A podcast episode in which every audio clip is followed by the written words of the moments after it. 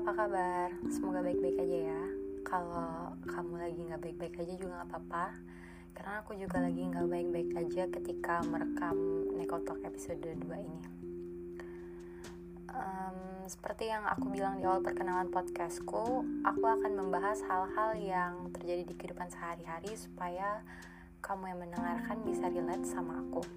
Jadi di episode kali ini bakal bahas sesuatu yang sedikit sentimental, sesuatu yang um, mungkin sudah kamu dengar sehari-hari.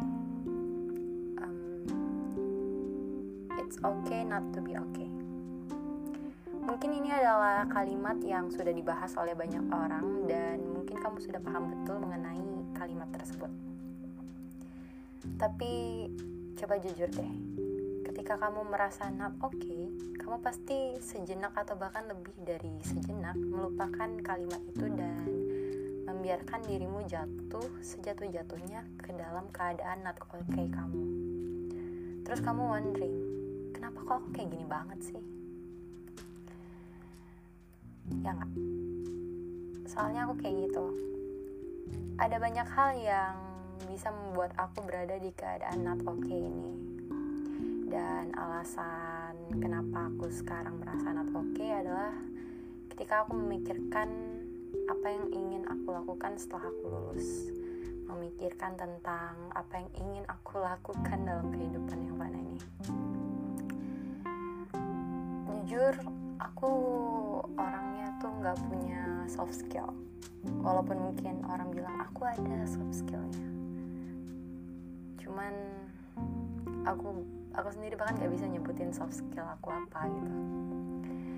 Terus ntar orang bilang lakuin aja apa yang kamu suka bekerja di bidang yang kamu suka. Terus aku juga jadi mikir apa ya yang aku suka? Kayaknya tuh nggak ada hal yang spesifik banget yang aku suka. Kayak misalnya aku nulis blog apakah aku benar-benar menyukai menulis sehingga aku ingin terjun di bidang itu kalaupun misalnya aku terjun kayaknya skill menulis aku tuh nggak bisa deh dibawa untuk bersaing dengan penulis-penulis lainnya. Aku yakin saat aku ngomong kayak tadi kamu sekarang mungkin lagi komen gitu kan belum dicoba gimana mau tahu? gitu. Iya kamu benar. Tapi ya itu yang selalu ada di pikiran aku ketika aku berada di state not okay tadi. Uh, butuh waktu untuk kemudian bisa berpikir positif dan bilang it's okay not to be okay lalu perlahan-lahan menata pikiran aku dengan menghilangkan pikiran pesimis-pesimis tadi dengan kalimat-kalimat motivasi dan mulai bergerak sedikit demi sedikit dengan tindakan. Jadi ya nikmati saja state not okay tadi itu. Tidak perlu terburu-buru bangkit dengan bilang masih banyak orang yang lebih menderita daripada aku atau aku harusnya lebih bersyukur. Bukan berarti kalian pikiran-pikiran tadi itu salah pikiran-pikiran itu bener kok. Kamu perlu bersyukur dan memikirkan penderitaan orang lain. Tapi kamu tidak harus selalu membanding-bandingkan kesulitan kamu dengan kesulitan orang lain. Kamu tidak perlu membanding-bandingkan um, apa yang kamu alami dengan apa yang orang alami gitu tidak harus tidak selalu tidak harus selalu seperti itu.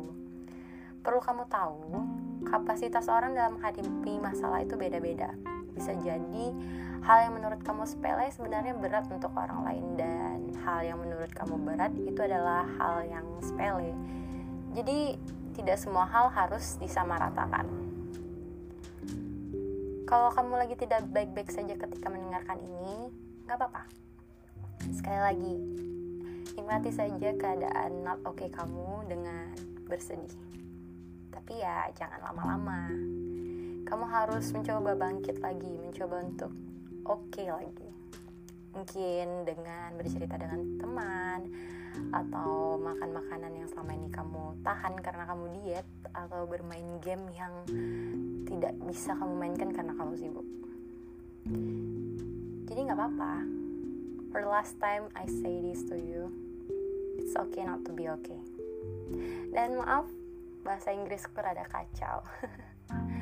Um, terima kasih sudah mendengarkan ini dan menjadi um, apa ya ini menjadi salah satu cara aku untuk kembali baik-baik saja dengan kehidupan ini.